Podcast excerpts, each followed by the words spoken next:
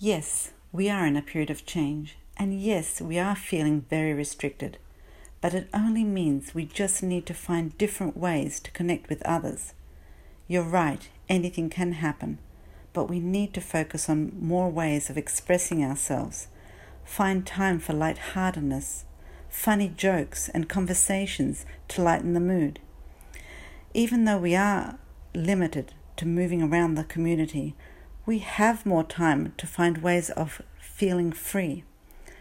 It could be you changing up your daily routine or changing the ways we do things at home or outside the home in ways we've never done before. We might feel confined, confused, trapped, even. This could urge us to find the freedom that we always have looked for but never had the courage to look for and use time and commitment as an excuse. Rather than just focus on ourselves, let's focus on how we can be helpful to others in these moments of doubt and insecurity.